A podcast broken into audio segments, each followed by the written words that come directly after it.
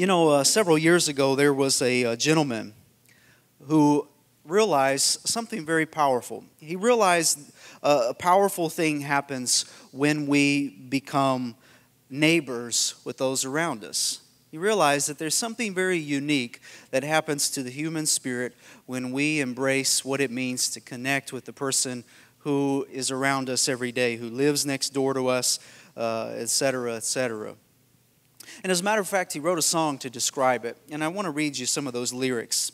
Uh, the, re- the lyrics read like this It says this I have always wanted to have a neighbor just like you. I've always wanted to live in a neighborhood with you. So let's make the most of this beautiful day. Since we're together, we might as well say, Would you be mine? Could you be mine? Won't you be my neighbor? Or maybe the lyrics that you're more familiar with start off like this It's a beautiful day in this neighborhood, a beautiful day for a neighbor. Would you be mine? Could you be mine? You might really recognize it if I put on a red cardigan and tie my shoes and uh, you know throw them up in the air and catch them uh, so so delicately and, and nicely. But that man, Fred Rogers, realized years ago that if he could inspire in the hearts and minds of children, not just a principle that was sounded good to be nice to one another, but a biblical principle that he carried in inside of himself that if we could get people to realize that everybody around us is our neighbor and to treat one another like our neighbor, it would change the world. And Fred is not the first person to realize that. There came a man about 2,000 years ago who also taught this and began to uh, uh give this to his people named Jesus. I love the thing that Mr. Rogers said. He says this He says, Neighbors are people who live close to each other. Neighbors look at each other, they talk to each other, they listen to each other, and that's how they get to know each other. He understood that. And I loved uh, the, reading the story of his life recently and understanding a little bit more about you. Uh, but this about uh, neighbors. And so this morning, that's what I want to talk to you about today. I want to talk to you about the people next door the people next door. Now, as I begin to say that, many of you have already conceived images of your neighbors in your mind. Some of them may be pleasant, some maybe not so pleasant. But today we're going to talk about our neighbors, the people who literally live next door to us, the people who are literally beside us every day. And I want to take you to Matthew chapter 22. Jesus taught the disciples a powerful commandment from the Word of God. He taught them something very uh, just really it was radical and it was so clever the way he did it the pharisees would come at jesus and they would try to find him a way to put him in a trap many times but jesus discovered that uh, the word of god was powerful and sharper than any two-edged sword and so that's what he would go back to the Bible says in Matthew 22 and verse 34 that when the Pharisees heard that he had silenced the Sadducees, they gathered together, and one of them, a lawyer, asked him a question to test him. He said, Teacher, which is the great commandment in the law? And he said to him, You shall love the Lord your God with all of your heart, with all of your soul, and with all your mind. This is the great and first commandment, and second is like it you shall love your neighbor as yourself. And on these two commandments depend all the law and the prophets. I like how some other translations take that word depend there and they put on these two commandments hang all the law and the prophets. I mean, uh, take, take it this way. You see, these first two commandments uh, love the Lord your God and love your neighbor as yourself. And then every other commandment, it's like an ornament upon that tree. It's, everything is hanging upon those foundational words. The Apostle Paul would uh, uh elaborate a little bit more upon this in Galatians chapter 5, and he would say that the entire law is summed up in a single command love your neighbor as yourself. Loving our neighbor, Jesus says, is second to the first commandment of loving God with all our heart. It is just, it is almost, he says, just as important. It is a part of who we are. It's, it's what God has called us to do, is to love our neighbor as ourself. And you know, when you think about the term neighbor, you can actually go back way in the early books of the Old Testament and read how there was laws and commandments about being neighbors. And the, the concept of a neighbor is really an ancient tradition. It is not something new. It is not a suburbia America kind of concept. It is a tradition that goes way back into ancient times. And you know, I want you to this morning to kind of think about your neighbors for a minute literally, the people that you live beside, the people that you are around every day. Uh, one commentator has uh, or said this that it he talks about uh, our neighbors, and he says it's so easy to draw negative conclusions about our neighbors based upon the outlying factors that describe them. Maybe it's an unkempt yard. Maybe it's a car that's been par- parked on the street forever. Maybe it's uh, some loud music. Maybe it's a, a rowdy children in, uh, running through the streets. Maybe, whatever it is, there's things that tend to uh, uh, describe our neighbors that we almost instantly draw negative conclusions about them without really knowing who they ever are. Uh, it's, it's, the, it's the things about them that we kind of stand back and look uh, that's strange, that's odd, that's different. And so this morning we have to go ahead and make this one big conclusion that we can all be agree on the same page is that people are strange and you and I are people. People are strange and you and I are people. That's just the truth of it, right? We see people, we, we all have our quirks, we all have the things that make us unique and different. And, and I think even Jesus understood that as he was tell, talking to people and telling them, you got to get past the things that you see on the outside and begin to realize that there's something more to about being a neighbor. a group of pastors met together some time ago, and they had this discussion with uh, this. It was this group of pastors from all over their community, and they got together uh, with their uh, mayor actually, and they began to have this conversation to say, what could we do to help our city? What could we do as churches that come together and, and begin to uh, unite together? And you know, that mayor actually said something to all of those pastors that started a movement in that city. And he said, You know, if we could just get our city to realize and begin to treat each other like great neighbors, that would solve a lot of issues in the city. And those pastors walked away from that meeting with that idea, and they began to do something that was absolutely radical. They began to find extreme ways to treat people like their neighbors. What if the solution to our society's biggest issues has been right under our nose for 2,000 years? Loving our neighbor as ourself. A lot of us, we love ourselves, right? We go in the morning, we look in the mirror, we, we make sure there's nothing that looks bad, and we touch ourselves up, and we make sure that we look good and smell good, and all the above, right? But what if we loved our neighbors? I hope you don't go around putting makeup on your neighbors, but you get the point, right? What if we loved our neighbors with that kind of care and compassion in the sense that we looked at our neighbor and said, I see me, and I want to help them, I want to care for them the people next door are people we've got to learn how to love. It's the people that we've got to learn to embrace. Oftentimes, when we talk about this second commandment of loving our neighbor as ourselves, we tend to overgeneralize who our neighbor is, and it causes us to bypass our actual neighbors who are right beside us. We, we say to ourselves, everybody's my neighbor. But we forget sometimes that when we say that, that we actually forget about the people who literally live next door to us. I believe it was State Farm who coined the business slogan that, like a good neighbor, State Farm is there. I wonder why they said that. Because they realized that if they could get in the people's minds that we are good neighbors, then it would give people a sense of trust in their business. And really, this is a biblical concept that was meant to come into the church to radically spread the gospel all over the world.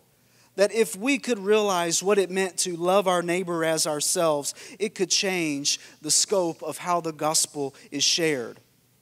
We have often uh, sometimes minimized evangelism to sharing people, sharing somebody a track or kind of having this uh, uh, conversation that is impersonal in a nature. But what if we really made people our focus? What if we really made our neighbors our focus? What if, what if we really got in our hearts and our minds to embrace the people who live next door? What if we learned their names?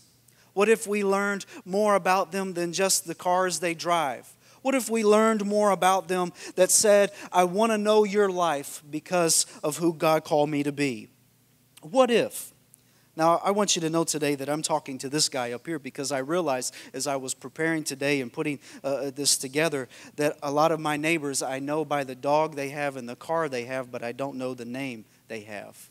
And I realized that if we're going to change the world for the kingdom of God, it's going to come when we realize, then we begin to embrace the people around us.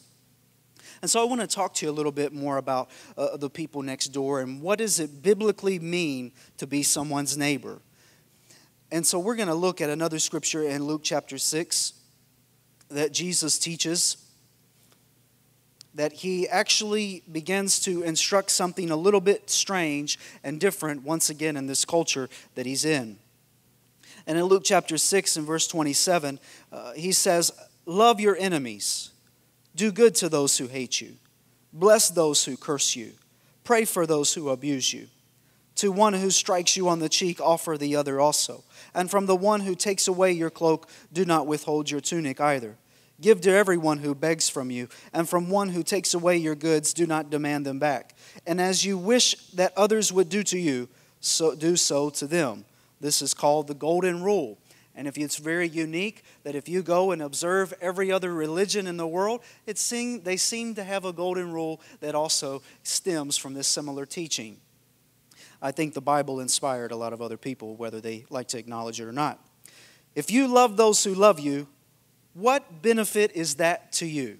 I want you to think about that question for a moment. If you love those who love you, what benefit is that to you? For even sinners love those who love them. And if you do good to those who do good to you, what benefit is that to you? For even sinners do the same. And if you lend to those from whom you expect to receive, what credit is that to you? Even sinners lend to sinners to get back the same amount. But love your enemies and do good and lend, expecting nothing in return, and your reward will be great, and you will be the sons of the Most High, for he is kind to the ungrateful and the evil. Now, how many of you, when we read that here today, he is kind to the ungrateful and the evil, that kind of just doesn't settle too well to you? You think, I know some ungrateful people. They're living right next door to me. And what? I, God is kind to them? That, that changes things. Be merciful even as your Father is merciful.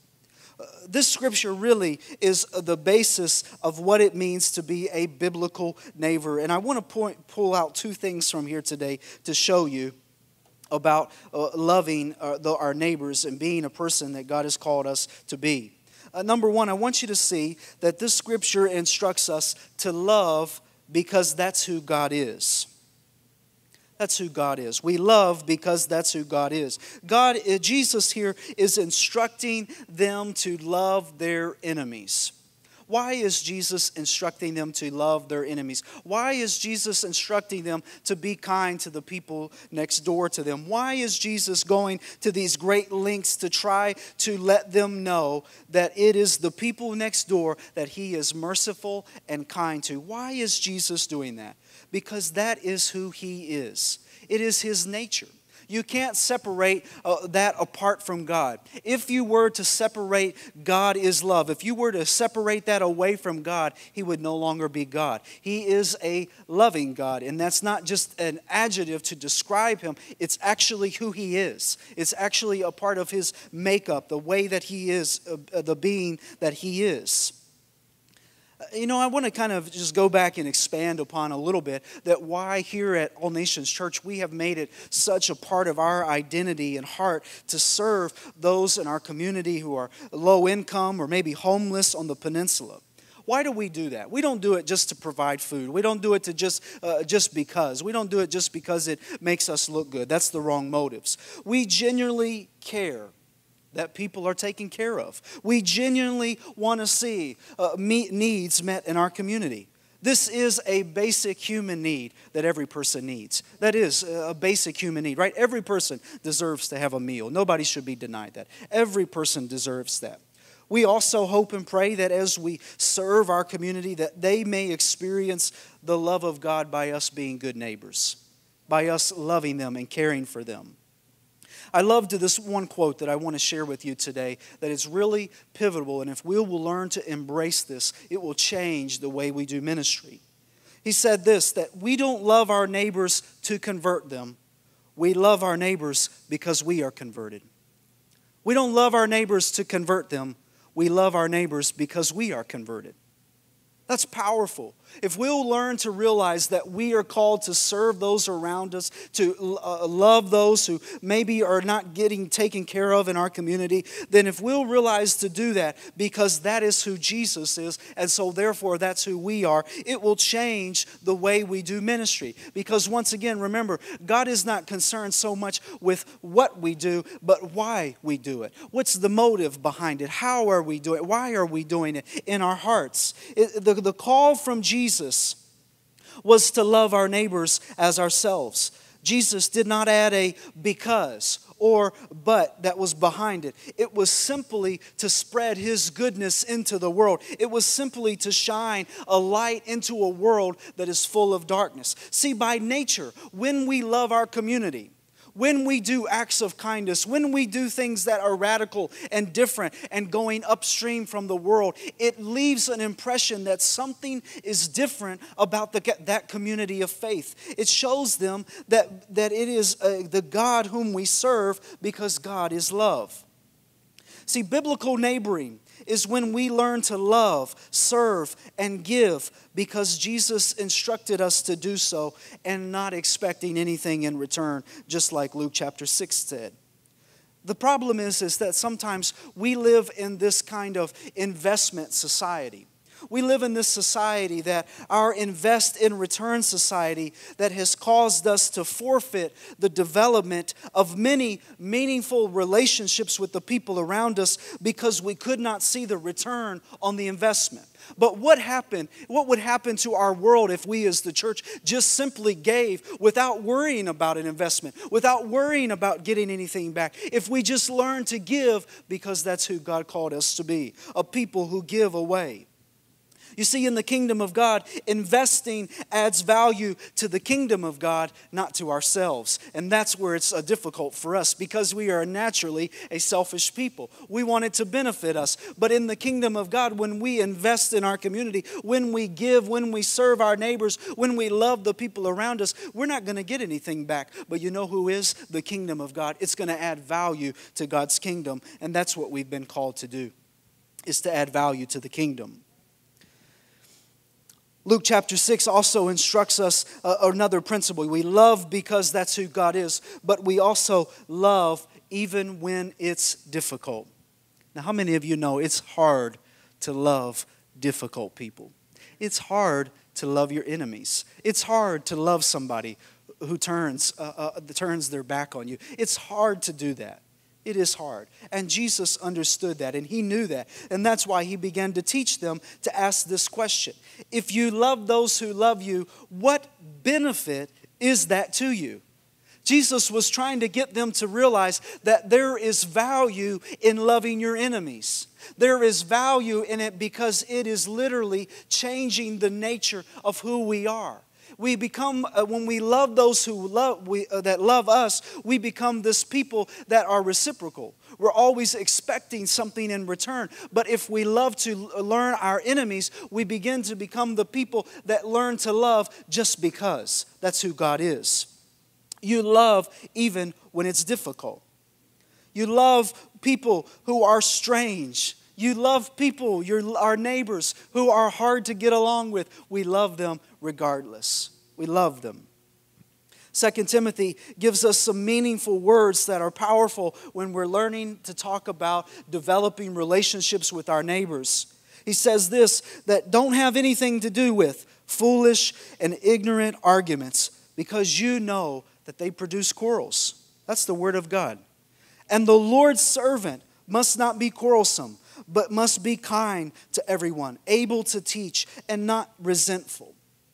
What would happen if we made that our mindset in developing relationships with everyone? That might mean that we might have to bite our tongue a little bit more. That might mean we have to swallow our pride a little bit more. But what would happen if we made it our heart to say, I'm not going to get in an argument with my neighbor. I'm not going to try to get in this, this thing that leads to nowhere. I'm going to talk to them in a way that can show them uh, the love and care that they so deserve because God loves them.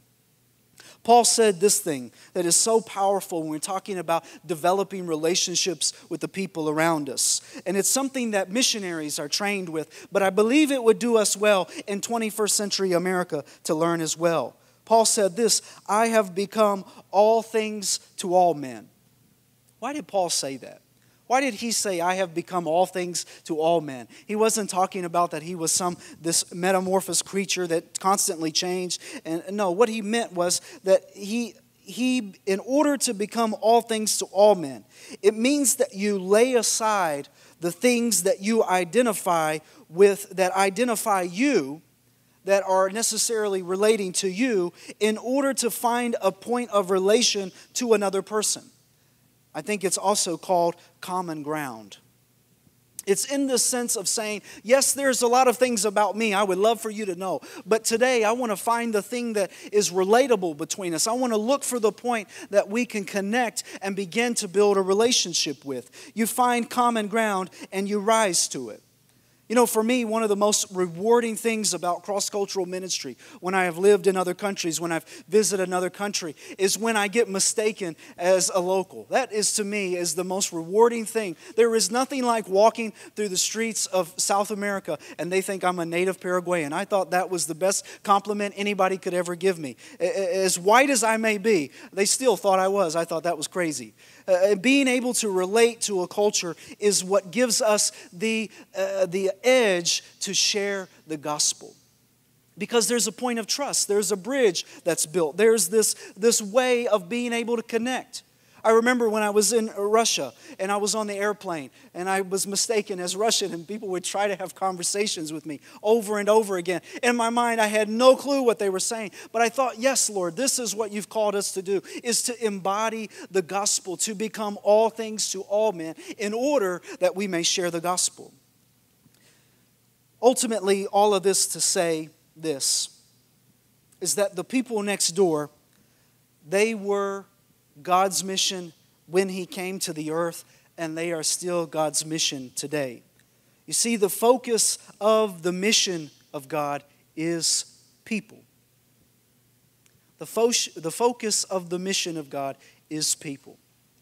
And so often we forget that sometimes in church ministry. We think that the focus of the mission God is just to have church, is to just uh, just to do to because to have programs and all of these things. But the focus of the mission of god is people. Let's go back to a verse that is very elementary to most believers. John 3:16 for god so loved who? The world. For god so loved the world. You see that word right there? For god so loved the world. That is if you remember english grammar that is the direct object of that sentence. That means that it's receiving the action. For God so loved the world. That means that it was the intended. The subject was intended to give the action to that means. And so, therefore, the focus of the mission of God is people, the world. For God so loved the world that he gave his only Son. You see, people are the focus of Jesus' ministry. And likewise, people are the mission of the church. It is often the case that our vision can become distorted in the church sometimes by troublesome things that are happening around us, personal life struggles, and selfish ambitions, that we forget sometimes that the mission is people, that we forget that we've been called. But what would happen if we all left here today myself included. And we literally put the words of Jesus to practice and went to the person next door and began to love our neighbor as ourselves. What if we didn't make assumptions about our neighbors based upon the way their yard looks or the car they drive or the way their kids misbehave or the way they play music too loud, etc., etc., and truly embraced our neighbor as ourself? What would happen if we made people our focus like Jesus did? Loving people, not just the people we choose to love as our neighbors, but literally the person next door. I'm going to ask the musicians to come. All of this to say that the focus is people. Yes, we're called to be in relationship with God, and yes, we're called to abide with Him daily, but the mission, we must not forget the mission, is people. Now let's go back to what we talked about in the beginning is that people are strange, but you and I are people. It's hard sometimes to love people. And all of us have our stories. We have our stories of the people we encounter in the grocery stores that are rude to us or difficult to us. We all have those stories. We do. And Jesus knew that. And this is why he began to instruct them to love their enemies, expecting nothing in return. Because he realized that what would truly change the world is when you give somebody something that they're not expecting. When you give somebody love that's not expecting love. When you give somebody a warm embrace that's not expecting a warm embrace. This is exactly what Jesus did. As he would walk through the streets, he would treat people as he loved himself, so to speak. He would encounter people on the streets and he would begin to give them love. There was no explanation, there was no reason why that person was necessarily chosen, but he would begin to heal their illnesses, their sicknesses, and begin to demonstrate what would happen if we loved our our neighbor as ourselves. Think about it this way the whole ministry of Jesus, the whole church was born out of a God who began to come down to earth and show us what it meant to love our neighbor as ourselves. The whole reason that we do the things that we're called here to do at this local church is because we realize that we have to learn to love our neighbor as ourselves. You know, this is sort of a challenge, really, to us. Is how, a question that I've been so reflecting upon lately, is how do we share the gospel today in a society where everybody is six feet apart, wearing a mask, and shut inside their home? How do you share the gospel in that culture?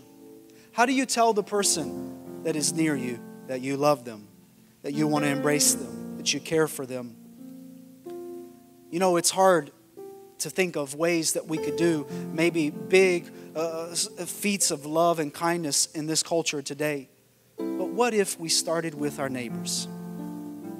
Not just the people that we overgeneralize and we say are around us, but what if we literally started with our neighbor and we loved our neighbor as ourself? They say that sometimes the best way into someone's home is through a little food. Maybe that's how we do it. I don't know.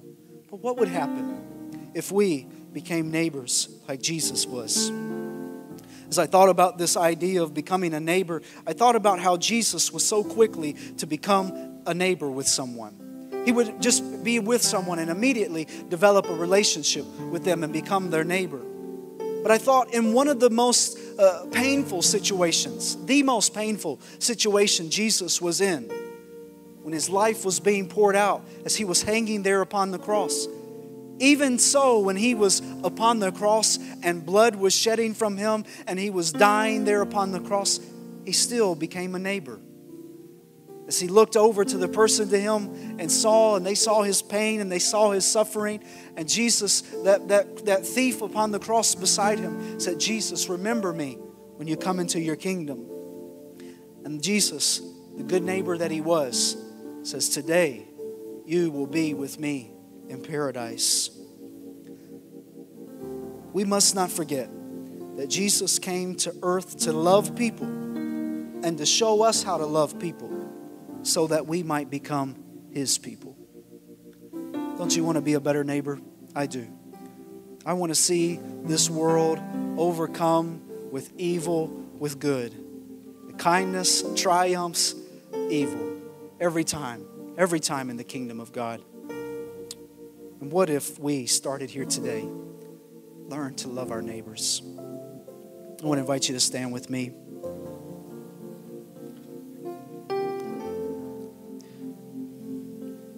We're going to have a time of prayer. And we're going to pray for some specific people today. I want you today, first off, if you don't know the Lord, you've never made a relationship with Him, He's a great neighbor. And He wants to love you as He loves Himself, to embrace you, to care for you, to love you, begin a life with Him. And then today, we're going to pray for our neighbors. I don't know their names, but you do the people that you live beside, people that you see often. Maybe you know their name, maybe you don't. But what if we began to pray for them and say, God, I don't know them very well. I don't even see them that well. What if, God, you came and somehow built a relationship there? What would happen? I don't want the person living next door to me to miss out on the joy that I have the hope that I have. But what if we prayed for them? God, let them experience your love. So, would you join me today as we pray for the people next door to us, as we pray for you and I and our love for one another? God, this morning we humble ourselves. Father, first today we apologize, Lord, to you. For, Lord, sometimes how we have forgot to love our neighbor as ourself, Lord. God, I'm guilty. We're all guilty. Sometimes, Lord, we've looked right past the people who are living next door to us people who are in pain, people who are struggling, people who are having a hard time. But, Lord, help us today to make people our focus again. Lord, help us to not get caught up in our own world sometimes, that we forget to love our neighbors. God, help us today to begin to embrace the people around us, Lord, as you love them. God, help us to begin to embrace the people around us so that they might experience the same joy and hope that we have. God, let us not just build relationships to just take advantage of the people around us, but help us to genuinely love them like you love them, Lord, to genuinely embrace them. And Lord, today I want to pray for those who are watching today that they don't know you, Father. They've never begun a relationship with you. May they see how you love us. May they know that God so loved the world, that you love people. You truly love people, that we might come into relationship with you today. God, we thank you, Father. God, we're praying here today. God, I don't want just another sermon just another Sunday to pass by. But today, in our pandemic culture, where people are so distant and far apart, and it's harder to communicate with people around us ever than before, may this, God, get into our hearts, starting with me, Lord, that this may change our community. God, let there be a sweep of your goodness in the land as we begin to love our neighbors as ourselves. God, I pray that true prayers would begin to arise from this place today that is really concerned about our neighborhoods, loving them and embracing them. God, I pray, give us a fresh baptism of your love today.